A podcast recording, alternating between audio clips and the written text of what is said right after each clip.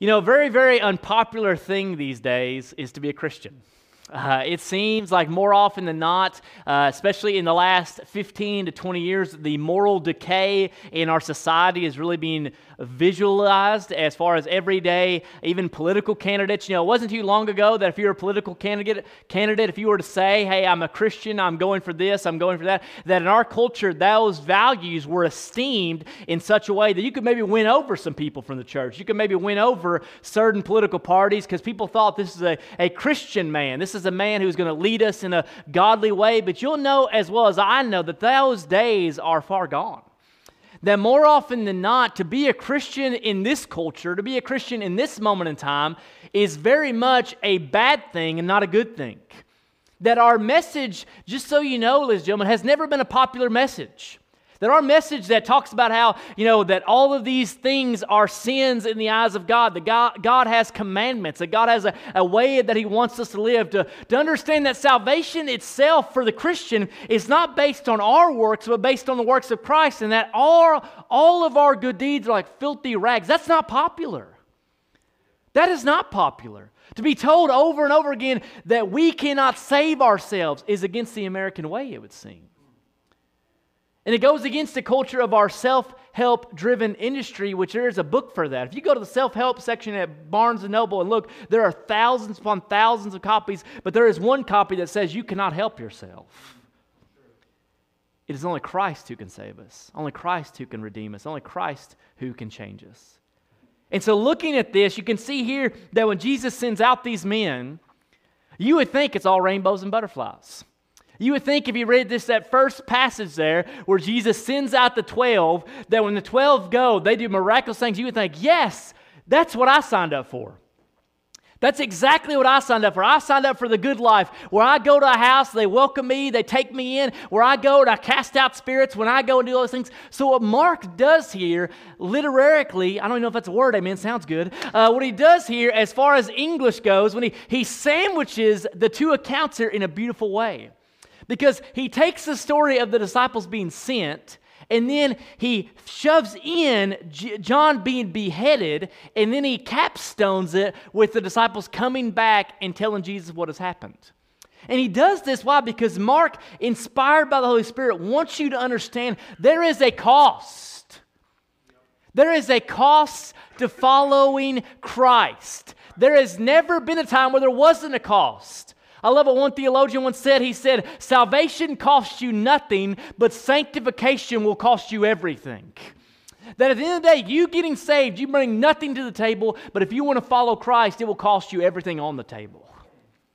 You surrender everything you have to Christ and say, Christ, you're not only the Lord of my salvation, you're the Lord of my marriage, you're the Lord of my family, you're the Lord of my finances. God, you are the Lord of my very life itself.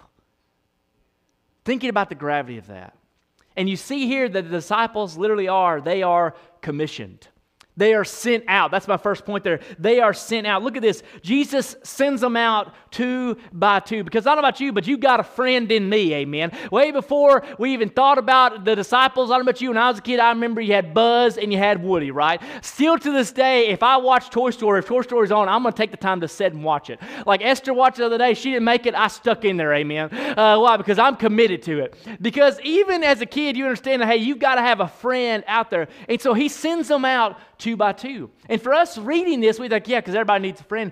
But for the Jewish people reading this, for the church at Rome who was reading what Mark was writing, for the Jew to go out, they sent them out two by two when you brought a message so you could represent the messenger so you had a witness.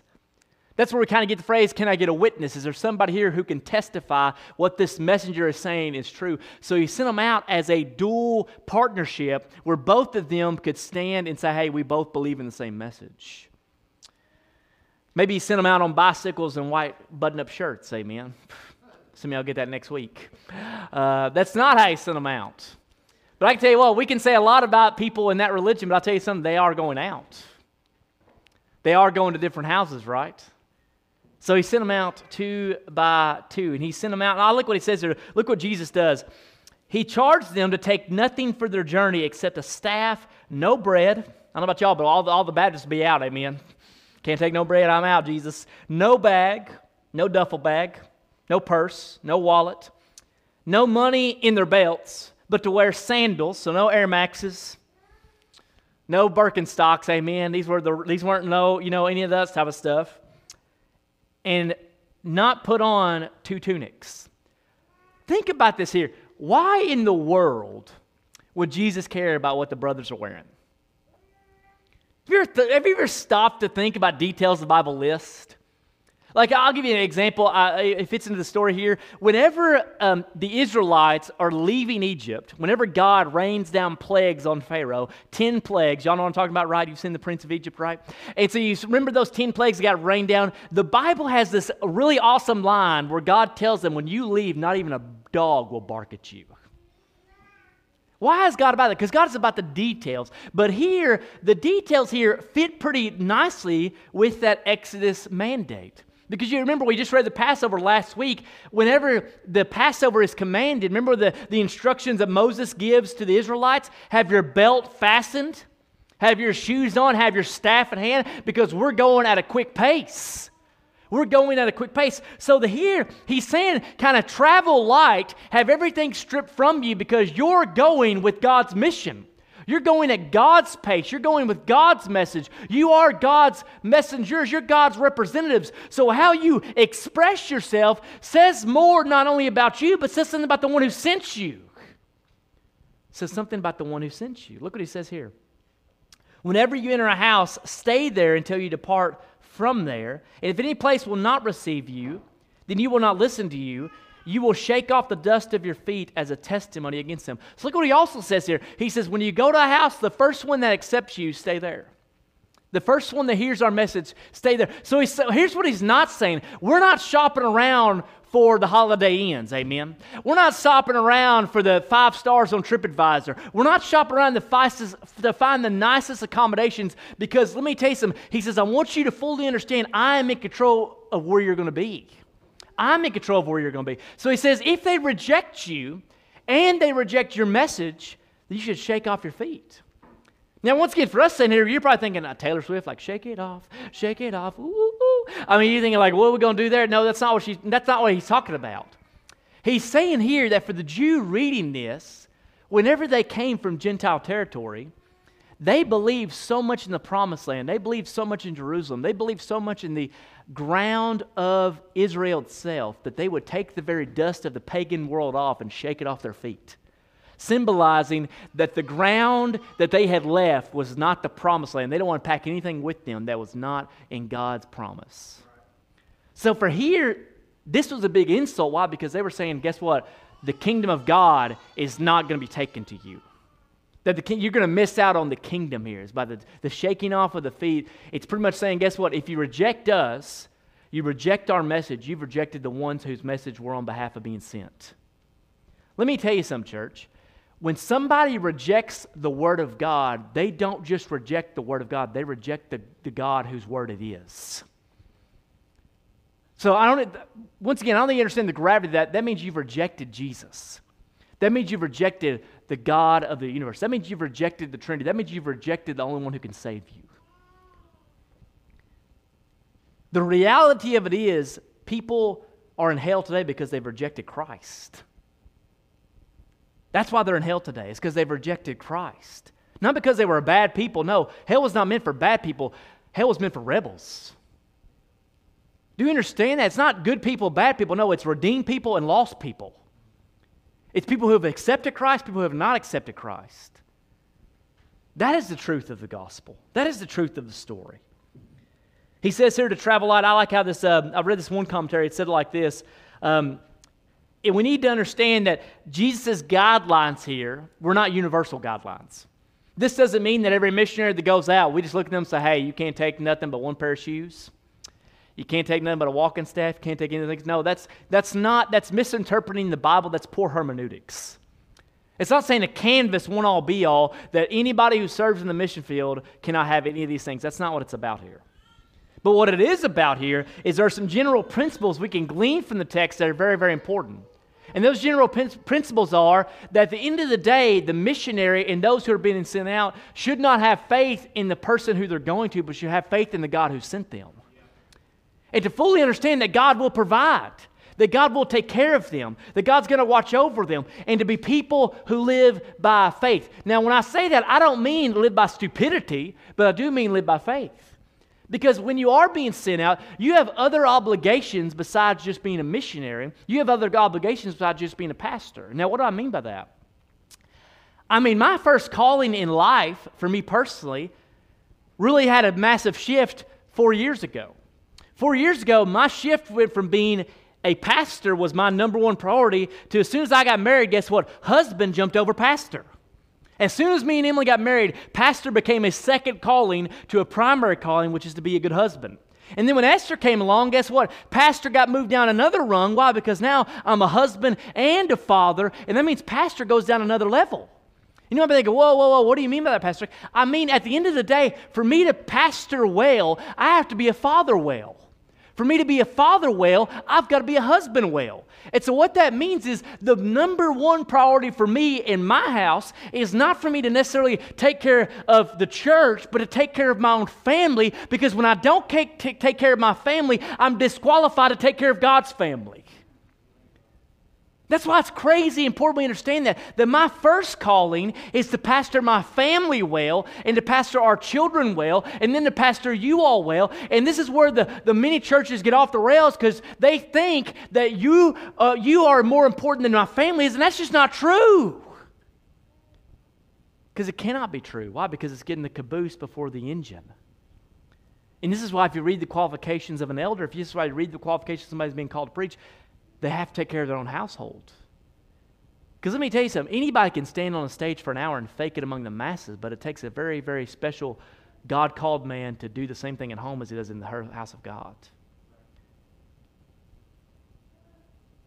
And there's nobody perfect here. Nobody does it well. But do you understand the principles here that Jesus sends out the 12 are very much true for us today? That when we go, we need to understand they might reject us. They might reject our message. But we also need to understand this. At the end of the day, the responsibility of the message is on us, but the results of the message are on God alone. Once again, the responsibility of the message is on us. We are expected to go and tell people what Christ has done for them on their behalf. We are expected to go share the gospel. That is on us. But the results of that message are not on me and you, it's on God. God expects us to open our mouth and share, church. The results are on God. The results have always been God. Why? Because you could do everything right, but at the end of the day, guess what? You can't make crops grow. Can't make people get saved. I wish you could. Can't change people. And so look what happens here, and this is where, once again, this is a whole other side sermon. I wish I had time to really harp on it, but I don't. Some of you probably know where I'm trying to go with it. And so they went out and proclaimed the people should repent. They went out and they shared the gospel. Repent. Turn from your wicked ways, turn from your sin, and believe in Christ who is going to die to save you. Turn from your wicked ways and trust in God. And they cast out many demons and anointed with oil many who were sick and healed them. Y'all want to see something cool?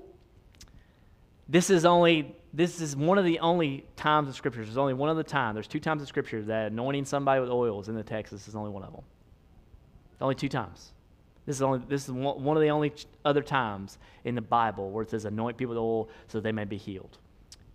So look here, though. I want you to follow something here. Because this is, once again, this is a huge movement in our culture. I don't understand it. There's a massive fascination right now with casting out demons and demonizations, and it's just crazy. It's insane right now. If you don't know what I'm talking about, you're probably not paying attention to stuff, but it's just people are obsessed with it.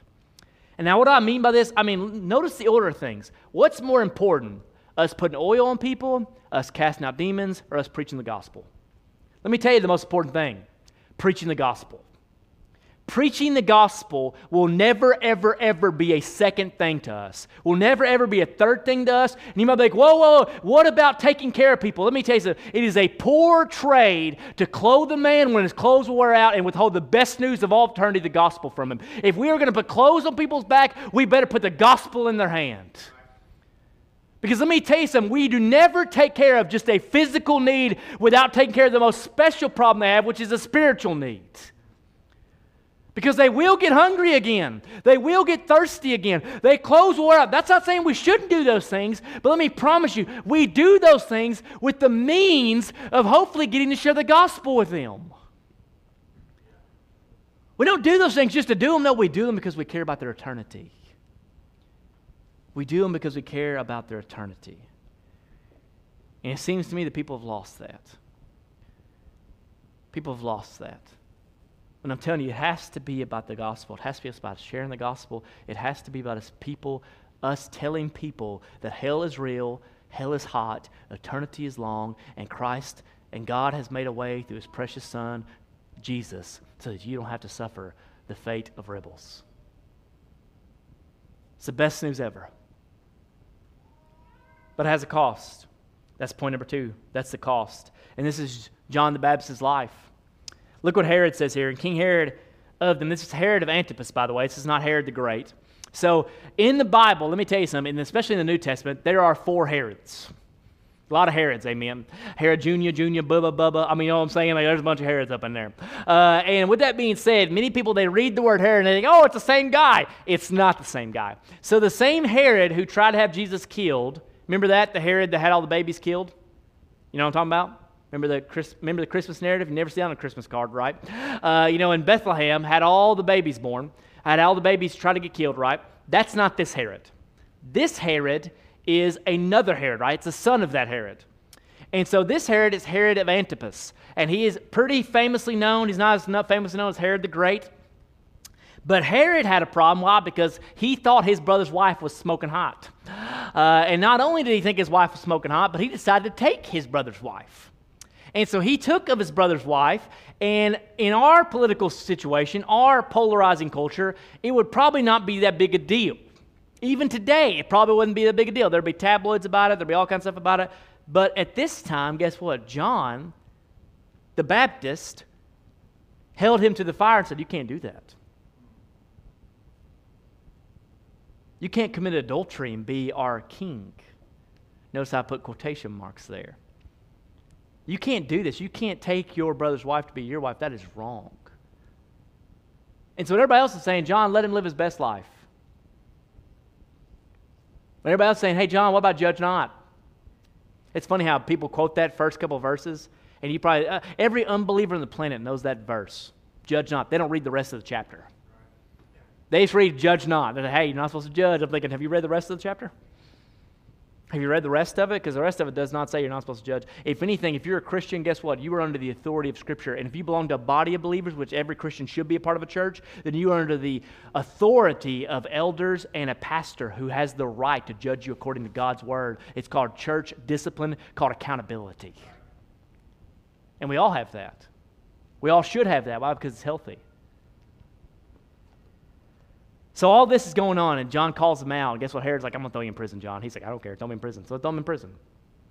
Not a big deal, right?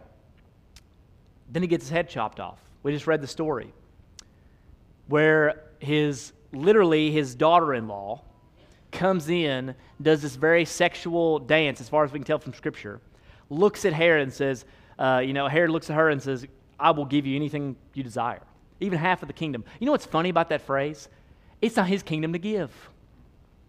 You know what's funny right here?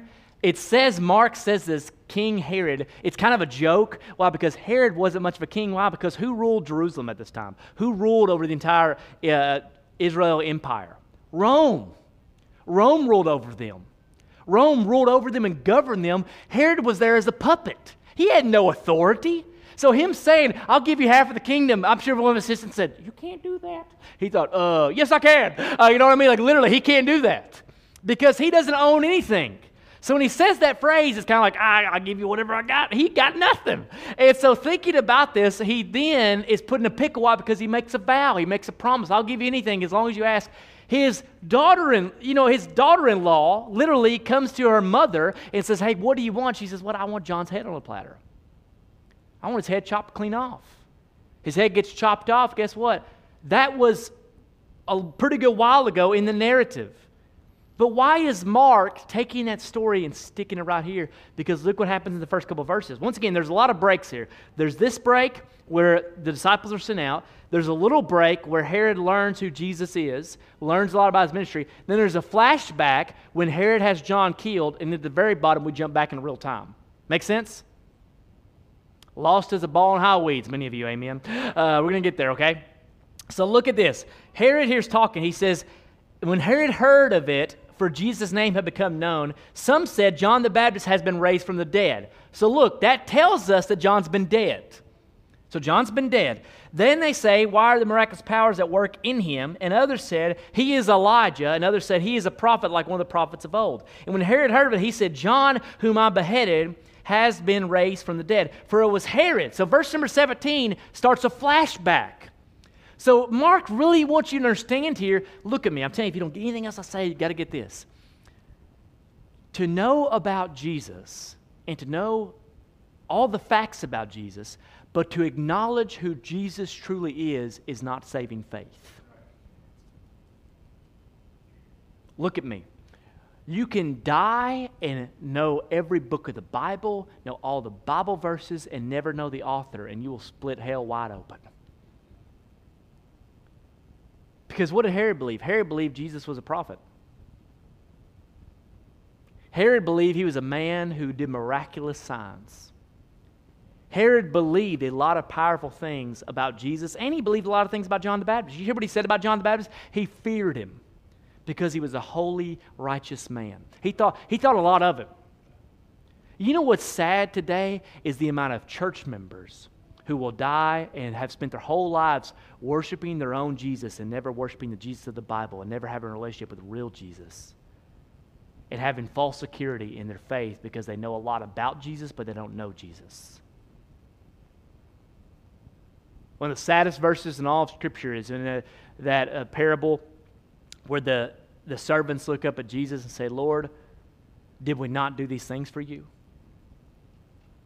Lord, did we not baptize for you? Lord, did we not do this? Lord, did we not do that? And what did Jesus look at them and say? I don't know who you are. I have no idea who you are.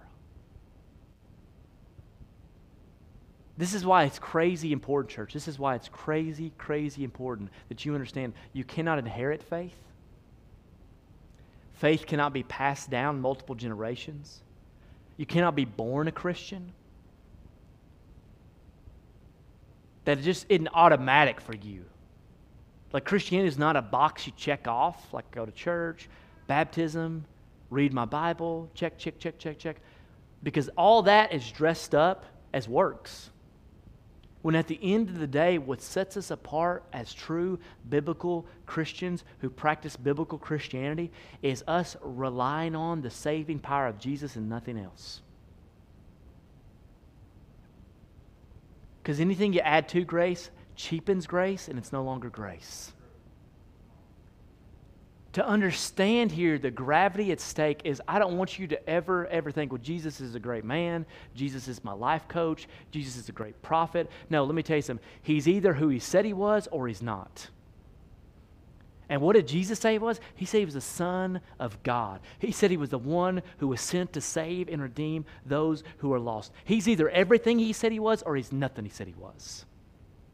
I'm reminded of the words of C.S. Lewis. He says he's either a liar, a lunatic, or he's the Lord. That's either three L's you got to go with. He's a liar, he's a lunatic, or he's the Lord. And if he's the Lord, we should live like it. We should live like it. Because for Herod here, he missed it. He had missed who Jesus really was. He had missed it. And he had missed it. Think about this. He had missed it for temporary pleasure. He'd rather hold on to his sin because it made him feel good in the moment than to repent of his sins and really understand the length of eternity. Because let me tell you something, church, our message is never popular. I've said that a bunch today because I really want you to understand our message is not popular. Think about the things we believe. Think about the things we as a body of faith we hold value to, we believe. They are anti against everything in our culture right now. We believe that God makes man and women. Male and female. That's how God makes people. We believe that's how God makes people. There's no other categories out there. It's not up for debate. It doesn't matter what you feel, what you think. We believe God has spoken. Male and female. We believe that, church. We believe that life begins at conception. We believe that life doesn't just, that you, after so many weeks you become a human. We don't believe that after so many months you're a human then. No, we believe that every person that is born, that is conceived, is an image bearer of God. We believe that there's not a higher class or a higher race. We believe that it doesn't matter if you're black, white, doesn't matter where you're born, where you're raised, that every person is an image bearer of God and should be treated with dignity and respect. Amen. We believe that. We believe that men and women are co-equal. That's not men above women or women above men. No, we believe that we are all equal. The only thing that's different is we believe that men are more responsible because God holds them in a leadership position as the head of the house. Because in the Word of God, when Adam and Eve messed up, God didn't come looking for Eve. He said, Adam, where are you? Because it was Adam's responsibility to lead his family well. Because we believe old school things. We believe that when you get married, you stay married. Unless there's situations, obviously, that warrant a biblical grounds for divorce. We believe things that are old-fashioned, quote-unquote. And you're right, they're old-fashioned. Why? Because they've been around for thousands of years because God's spoken. We believe these things, church. And these things have never been popular.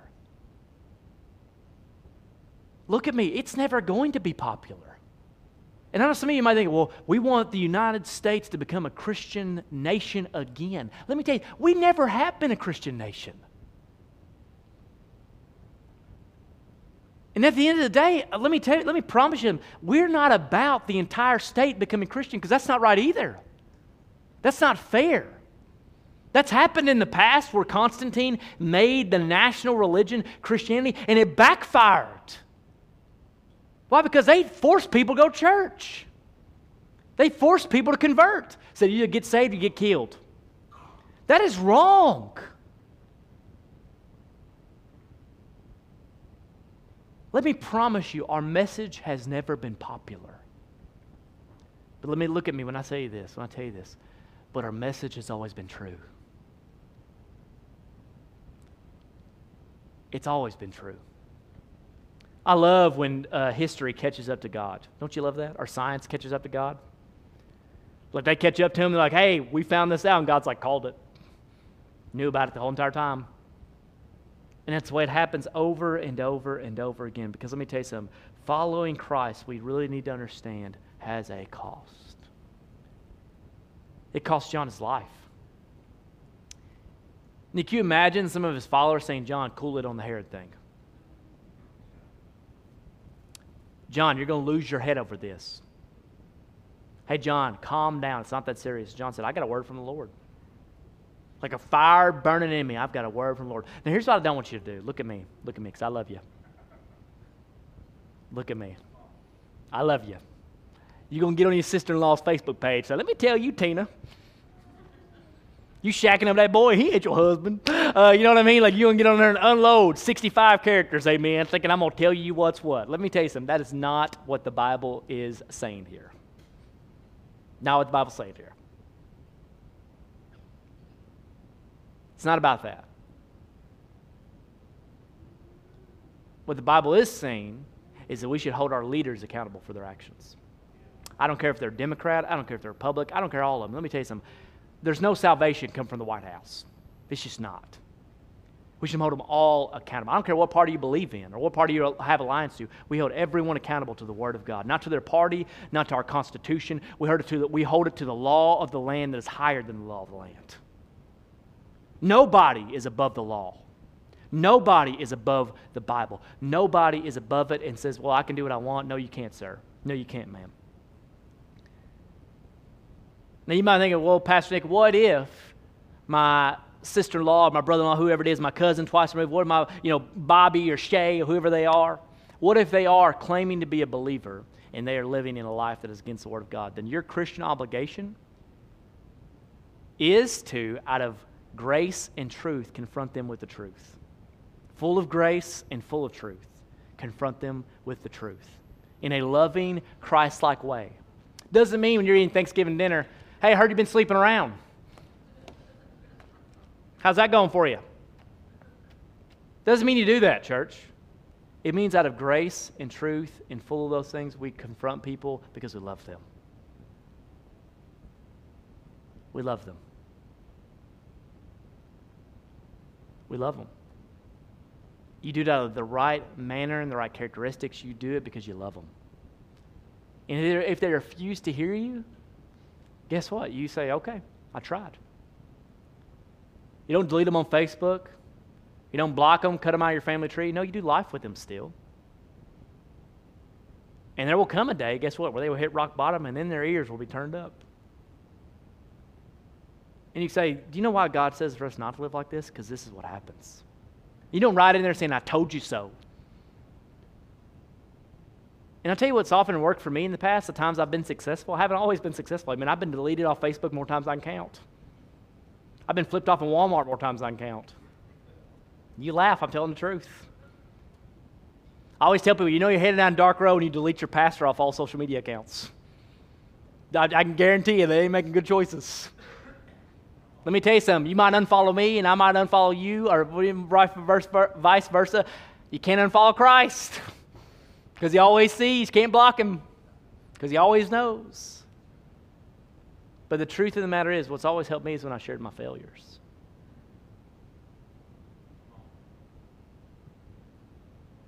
When you shared with them, say, hey, I've been where you're at. I've done the things you've done.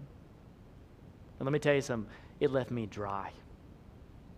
It left me feeling empty. It took everything from me. And in the moment, it felt real good. Tell them the truth. Say, sin feels real good in the moment. But afterwards, it ate away at my soul. And they're going to look at you and say, how did you get out? What happened? What changed? And you share the gospel with them. Say, Christ changed me. I used to be lonely until I found companionship with the one who never leaves me or forsakes me. I used to try to get high all the time because I had this coping anxiety that stayed with me and stayed with me and stayed with me until I found the one who is the Prince of Peace. I'm telling you guys, we have to find an on-ramp to sharing the gospel, not take people and throw them off the bridge onto the on-ramp. You have to find those on-ramps in life. You're thinking, hey, I've got this opportunity to share the gospel. And to go even more into this, guys, we have to be open with what we feel and what we think. Emily gets kind of frustrated with me, and I love her to death, but she knows this is true, that I like to debate. If you don't know this about me, I do like to debate. Some of you nod your head, you know. I like to play Mario Kart as well, just if you need that for my bio. I like to debate. Now, when I say debate, I mean under the right circumstances, debate in a loving way, exchange ideas. Now, I don't like to argue, but I do like to debate.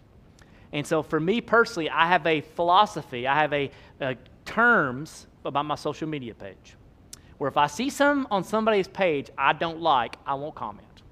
I won't do it. Like I saw somebody share something this week that I knew blatantly was a lie. Like I knew it. It was talking about a pro-choice movement type thing, and I knew I could read it. I could tell blatantly they had no clue what they were talking about. But I didn't comment. God sanctified these 10 little piggies, amen. He pulled them back and said, not today, Satan.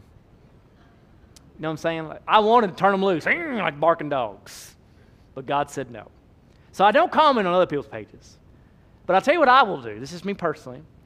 If I share an article or I share a post or something on my playground, amen, you come to my playground and play, we're going to play. And I will debate very, very good with you as much as I can, showing respect and making sure I understand their view. But also, once again, I don't go to their playground. I play on my playground and share my views and opinions and my thoughts. Some of y'all know that follows social media. That's what I try to do. If I'm very passionate and believe in something, I will share it, talk about it. But I don't send it to people or tag people in it. Hey, just so you know. I don't do that. Because that's not how you win people to the cause. That's not how you win people to the cause. But if you have a brother or sister in here, like I look around this room, if I find out one of these men is doing something they shouldn't do within their marriage, if I find out maybe one of them is, let's say, viewing pornography or being verbally abusive to their wife or physically abusive to their wife, you can bet your bottom dollar that me and some of these men in this church will confront them as their brother in Christ and say this should not be happening. And there's some of you thinking, that's an invasion of my privacy. No, that's called guarding the flock of God.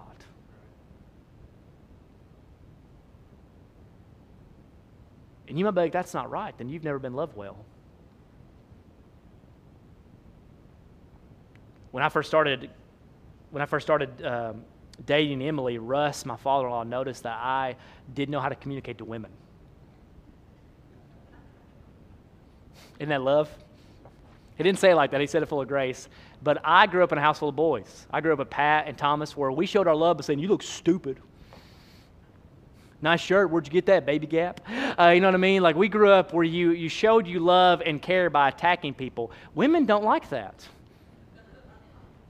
You know what I mean? Like, women don't like to be cut and made fun of and said things over and over and over again. Because guess what? It literally takes them down. Guys, like, it builds you up. Like, yeah, they love me. I could tell because they hate me. That's just how guys are. And so Russ kind of noticed that, and we had lunch. I'll never forget it. I think it was at Midtown Market. And he was like, you just need to work on how you talk to my daughter, your wife. You need to work on that. And I was like, what do you mean? He's like, let's just talk about this. And he was right. Now, I could have walked away from that thinking, man, I got a stupid father-in-law. I ain't never going to have lunch with him again. See if I come around again. And I could have drove a wedge between our entire family and said, he doesn't love me well. He doesn't care. He doesn't understand. He didn't want what's best for me. But you know what I did? I pulled in closer. Because I thought, this is a man whose life I want to replicate, who everybody in his family loves each other. Nobody's going to jail. A sheriff doesn't show up at their family reunions. A sheriff shows up at our family reunions.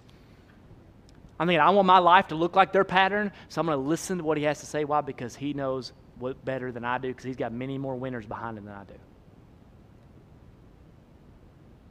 You don't get offended. You come in closer and say, what are you trying to tell me? Let me learn from you. That's discipleship.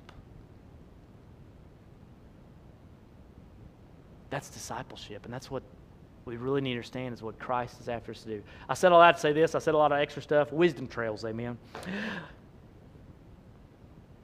But I'll tell you two things that stick out to me that you probably skip right over, but it makes a big difference to me.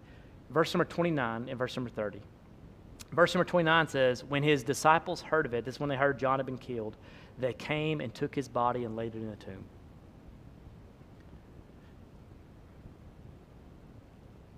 If you choose to be buried in a traditional burial plot, you will have 6 or 7 of your closest friends that will pack you.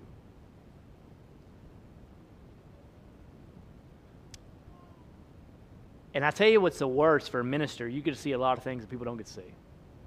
And you would not believe the amount of funerals I've done where they couldn't find pallbearers. You would not believe how many funerals I've done over the years where literally they're going through the crowd, hey, will you pack the casket? Hey, will you come up here? And you look at this, this motley group of men and women sometimes, who are there, and they look like they don't know each other from Adam. They think, who are you? I'm her cousin. Who are you? I just pumped her gas, like yesterday. Like literally, they have no idea who each other is. These are the people who will pack your body to its final resting place, who will lay your body in the grave. Let me tell you something. I know it's hard being adults. I know it's really hard having friendship with adults. I know it's really hard doing life together. But let me tell you, how beautiful is this that even though John's message wasn't popular, even though he lost his head to this tyrant of a man, even though literally he was considered to be a rebel and an outcast in his society, his disciples came and they buried him anyway. Because they loved him and they cared for him and he mattered to them. May we all live such lives that when it comes time to us be put in the ground, there's numerous my people, and we have to ourselves weed out people to get down to the best of the best of the best who put us in the ground. Let it not be so for us. Side note here, wisdom trail, look at me. There is a 100% chance you're going to die. I've done the research, 100% chance. Nobody gets out of this alive. Look at me. I love you enough to tell you this. If you are the chief provider of your family, If you're somebody here, you're the breadwinner, I don't care if you're a man or woman, get life insurance. Get life insurance some way. I'm not getting enough money out of this. Your family needs you to take care of them. It is a sad, sad day when you get on Facebook and 3 out of the 4 articles are GoFundMe accounts because people have not been financially responsible to take care of their families. That's not a popular message, but it's a gospel truth. Take care of your family. It's cheap. It costs you a couple, literally you can do it for the price of getting pizzas a couple nights a week. Take care of your family. I'm telling you guys, the sad, oh, don't get me started. That's a whole nother story. Nick, quit. Point number 3, my last point, verse number 30. The apostles returned to Jesus and told him all they had done and taught. You know what I love about this? We had the commissioning, we had the calling, and now we've got the last part, the accountability, which is kind of what we've hit on the entire sermon. Find people in your life that hold you accountable. Find people in your life that hold you accountable. There are a few men in this church that I've done discipleship groups with. Let me tell you something. They have the right to hold me accountable. They have the right to speak into my life. They have the right to, if they chose to, if they wanted to, I have no problem giving them my phone, saying go through it, whatever you want to go through. Here's my email passwords. Here's this, who's that. Some people are thinking, I can't believe you're doing that. No, let me tell you something. It keeps you guarded for all the right reasons. Because there's a lot of sin out there. Some of you, you let your teenager have a phone with the internet and you think they only Google cheat codes.